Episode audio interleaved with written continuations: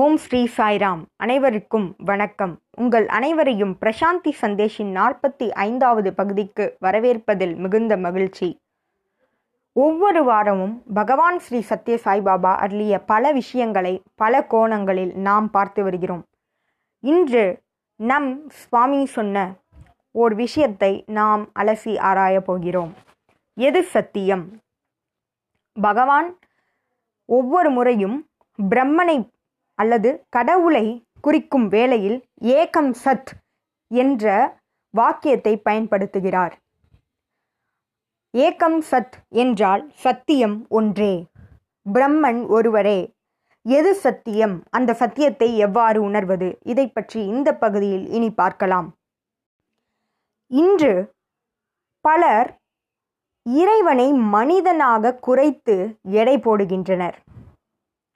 இறைவனை உடலளவு மட்டுமே, அதாவது அவரும் உடல் பொருந்திய ஒரு மனிதனாக கருதுகின்ற பொழுது நாம் சத்தியத்தை உணர்வது என்பது சாத்தியமற்ற ஒரு விஷயமாக இருக்கிறது.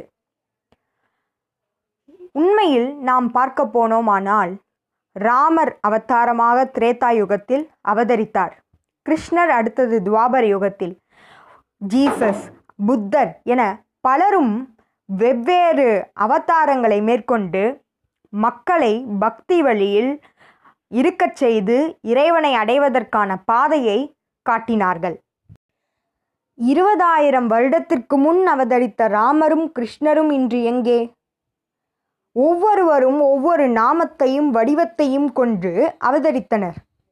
ஆனால் அவர்கள் இங்கு இன்று எங்கே இருக்கிறார்கள்? அவர்களை நாம் உடலளவு மட்டும் காணவில்லை, அந்த வடிவத்தை மட்டும் நாம் கொண்டு வழிபடவில்லை. அவர் அவரை ஓர் சிலையாக வடித்து அந்த சிலையை கடவுள் என எண்ணுகிறோம். அந்த கல்லிலும் கடவுள் இருக்கிறார் என்ற அந்த தெய்வத்துவத்தை நாம் உணர வேண்டும்.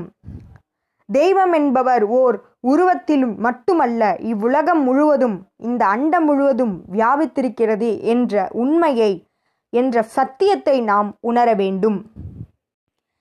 இந்த தெய்வத்துவம் சர்வ இடத்திலும் வியாபித்திருக்கிறது, சர்வ வல்லமை பொருந்தியது, சர்வத்தையும் அறிந்தவர் அவர். அத்தகைய தெய்வீகத்தை நாம் எவ்வாறு உணர்வது? பூஜைகள் கொண்டா, புனஸ்காரம் கொண்டா, வழிபாடு நடத்தியா? இல்லை, இது அனைத்தும் தவறில்லை. ஆனால் இது சத்தியத்தை உணர வழியும் இல்லை. அப்படியென்றால் சத்தியத்தை உணர வழி என்ன? எவ்வாறு சூரியனுக்கு ஆதாரம் சூரிய கதிர்களோ, அந்த சூரிய கதிர்களின் நிறத்தையும் ஒளியையும் கொண்டு சூரியனை எவ்வாறு நம்மால் அறிய முடிகிறதோ, அதுபோல ஒரு மலரின் மனத்தினை கொண்டு எவ்வாறு அந்த மலரின் இருப்பிடத்தை நம்மால் அறிய இயலுகிறதோ, அந்த வாசனை கொண்டு அந்த மலரின் பெயரை நம்மால் அறிய இயலுகிறதோ, அதுபோல இறைவனை அடைய, தெய்வத்துவத்தை உணர நாம் அந்த இறைவன் காட்டிய வழி செல்ல வேண்டும். அப்பொழுதே அந்த சத்தியத்தை நம்மால் உணர இயலும். தற்போது ராமநவமி அன்று ராமரை ராமர் சிலைக்கு முன் பழங்களையும் பூக்களையும் வைத்து வழிபாடு செய்வதை விட, அவர் நடந்த வழி, ஏகபத்தினியாக அவர் வாழ்ந்து காட்டினார், ஏகபத்தினி விரதராக. அவ்வழி ஒருவனுக்கு ஒருத்தி என அவர் வாழ்ந்தது போல நாமும் வாழ்ந்தால், அவர் தர்மத்தை எவ்வாறு ஒவ்வொரு செயலிலும் ஆற்றினாரோ அவ்வாறு நாமும் நம் வாழ்க்கையில் தர்மத்தை பின்பற்றி வாழ்ந்தோமானால் அதுவே உண்மையான அதுவே உண்மையான வழிபாடாகும். That is true religiousness. நாம் எல்லோரும் ஒரு குழப்பத்தில் இருக்கலாம்.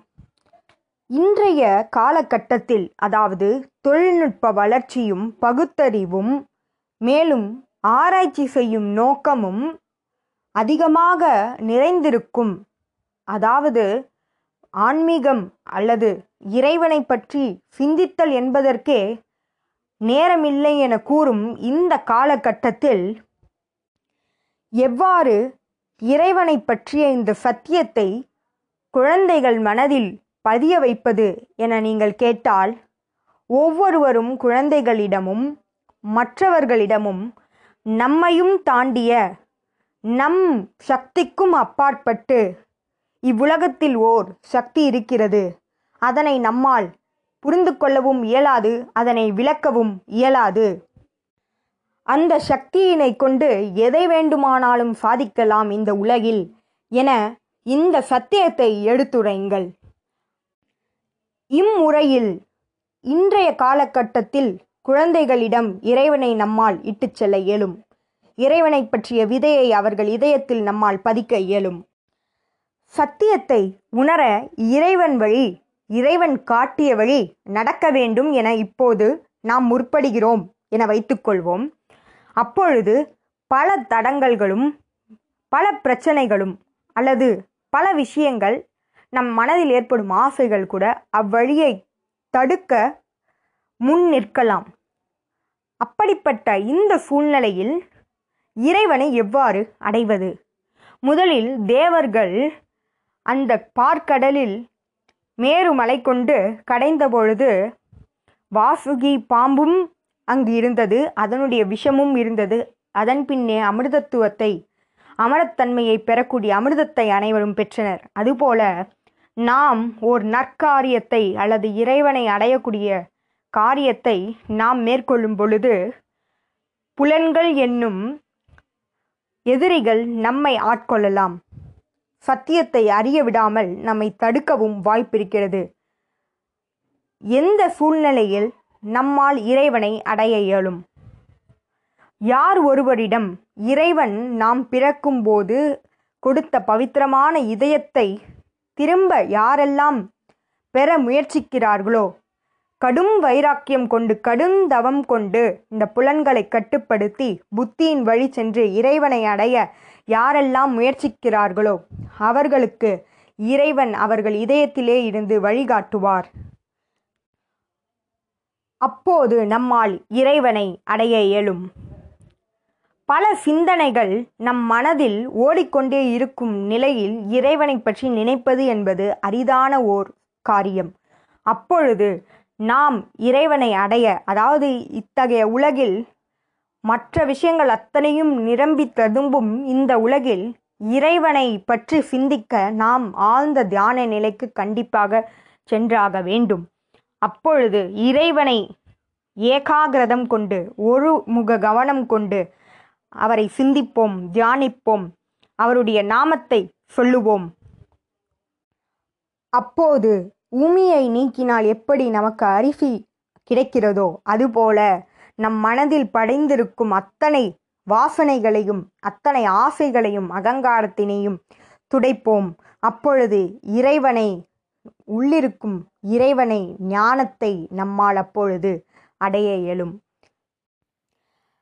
வாழ்க்கை என்று முடியும் என யாருக்கும் தெரியாது. யமன் என்று நம் வாயிற்கதவை தட்டுவார் என்றும் நமக்கு தெரியாது. அது இன்றா நாளையா என தெரியாது.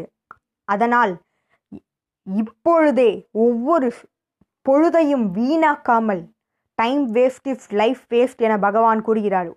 நேரத்தை வீணாக்கக்கூடிய ஒவ்வொரு நேரமும் வாழ்க்கையை வீணாக்குவதற்கு சமம் என கூறுகிறார். எனவே தேவையற்ற விஷயங்களை நிறுத்தி சத்தியத்தை உணர்வதற்கான முயற்சியில் ஈடுபடுவோம். நகி நகி ரக்ஷகி துக்ரின் கரணே. இவ்வுலகத்தில் உள்ள அத்தனையும், படிப்பும் செல்வமும் எதுவாக இருந்தாலும், உலக அறிவையெல்லாம் பெற்று உலகத்தில் அத்தனை படிப்புகளையும் பல பட்டங்களையும் டபுள் டிகிரி எல்லாம் பெற்று நம்மை பற்றி, நம்முள் இருக்கும் இறைவனை பற்றி அறியாமல் வாழ்வதென்பது மிகப்பெரிய ஒரு அறியாமையின் காரணமாகவே அவர்களும் அவ்வாறு இருக்கிறார்கள் என்றுதான் சொல்ல வேண்டும். இத்தகைய சத்தியத்தை உணர நாம் என்ன செய்ய வேண்டும்? எப்படி நம் உடலில் இரத்தமானது ஓடுகிறதோ, எப்படி மூச்சானது தானாக இயங்குகிறதோ, அம்மூச்சு இல்லை என்றால் நம்முடைய வாழ்வே இல்லை. எப்படி நாம் பிறக்கும் போதே நம் கண்களின் வழியே பார்வை இருக்கிறதோ, எப்படி மூச்சு தானாக இயங்குகின்றதோ, நரம்பு நாடிகள் எல்லாம் எவ்வாறு தானாக செயல்படுகிறதோ, அதுபோல நாம் பிறக்கும் போதே இறைவனானவர் நம் இதய கதவுகளில் இதய தாமரையில் அமர்ந்திருக்கிறார் என்பதனை உணர வேண்டும். நம்முள்ளும் அதே போல தெய்வத்துவம் நிறைந்திருக்கிறது என்பதனை நாம் உணர வேண்டும். இத்தகைய தெய்வத்துவத்தை சிலர் சில காரணங்களால் இன்று நாம் இழந்திருக்க வாய்ப்பிருக்கிறது. ஒவ்வொருவருள்ளும் இறைவன் இருக்கிறார் என பகவான் கூறுகிறார். அந்த இறைவனை உணர்வதே உண்மையான ஆன்மீகமாகும். இந்த சத்தியத்தை உணர ஒரே வழி அன்பு வழி. ஒவ்வொருவருள்ளும் இதயம் இருக்கிறது. அந்த இதயத்தில் இறைவனானவர் அமர்ந்திருக்கிறார் என்பதனை நாம் நினைவில் கொள்ள வேண்டும். அப்பொழுது நம்மில் இருக்கும் பகை உணர்ச்சியும் பொறாமையும் கெட்ட எண்ணமும் அகங்காரமும் அழிந்துவிடும். அத்தகைய நிலையில் நம்முடைய இதயமானது பவித்திரமானதாக இருக்கும். இந்நிலையில் ஏகம் சத், இறைவன் ஒருவரே, நாம் எப்படி உருவத்திலும் பேரிலும் வெவ்வேறாக இருந்தாலும் நாம் அனைவரும் ஒரே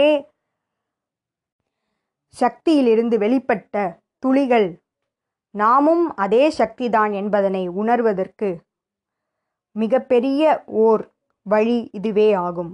அனைவருள்ளும் இறைவனை பார்ப்பது, அனைவரிடமும் அன்பினை காட்டுவது.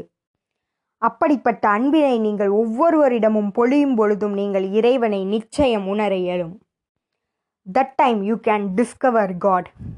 எப்படி நெருப்பு நெருப்பு என சொன்னால் அது சுடாதோ, அதுபோல எப்படி நெருப்பில் கைவிட்டால்தான் அந்த நெருப்பானது சுடுவதை நம்மால் உணர இயலுமோ, அதுபோல நாம் அன்பினை அனைவரிடமும் பொழிந்தால்தான் அந்த அன்பின் சக்தியை நம்மால் உணர இயலும் என்பதனை ஒவ்வொருவரும் புரிந்து கொள்ள இயலும்.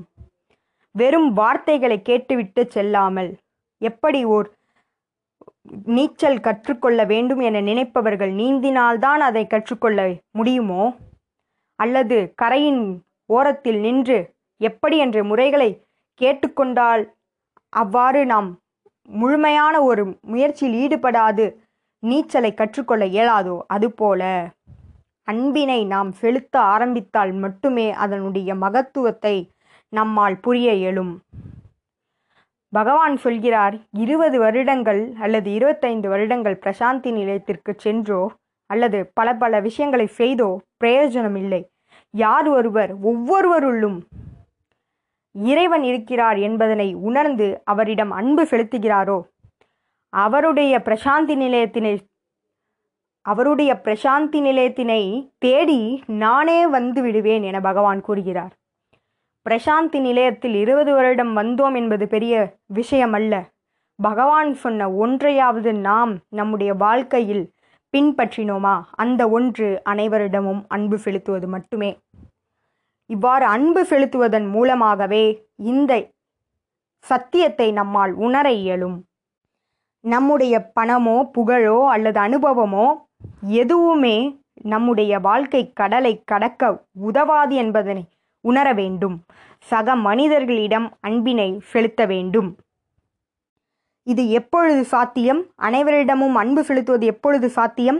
எப்படி ஓர் புள்ளியிலிருந்து பல வட்டங்கள் வரையப்படுகிறதோ, அதுபோல நாமும் அதே புள்ளியிலிருந்து வெளிவந்தவத வெளிவந்தவர்கள்தான் புள்ளியிலிருந்து வெளிவந்தவர்கள்தான் என்பதனை உணர வேண்டும். கண்ணாடியில் தூசி படிந்திருக்கும் பொழுது அந்த கண்ணாடியில் நம்முடைய பிம்பத்தை நம்மால் காண இயலாது. அது அசைந்து கொண்டிருக்கும் பொழுதும் அந்த பிம்பத்தை நம்மால் காண இயலாது. எப்பொழுது அந்த தூசியானது துடைக்கப்படுகிறதோ அப்பொழுது நம்முடைய பிம்பத்தை நாம் தெளிவாக காண இயலும். அதுபோல அனைத்தும் நம் கண்களில் உள்ளது. அந்த கண்களின் வழியே அன்பினை செலுத்துவோம். பொறாமை, கெட்டெண்ணம், அகங்காரம் என அனைத்து தீய குணங்களையும் விடுக்க கடும் வைராக்கியம் கொள்வோம். ஆசைகளை ஒழித்து இறைவன் வழி நிற்க நாம் அவருடைய பொற்பாதங்களை பணிவோம். அவர் ஒருவரால் மட்டுமே நம்மை இந்த சம்சார சாகரத்திலிருந்து அக்கரைக்கு இட்டுச் செல்ல இயலும். இறப்பு பிறப்பு சுழற்சியிலிருந்து நம்மை விடுவிக்க இயலும்.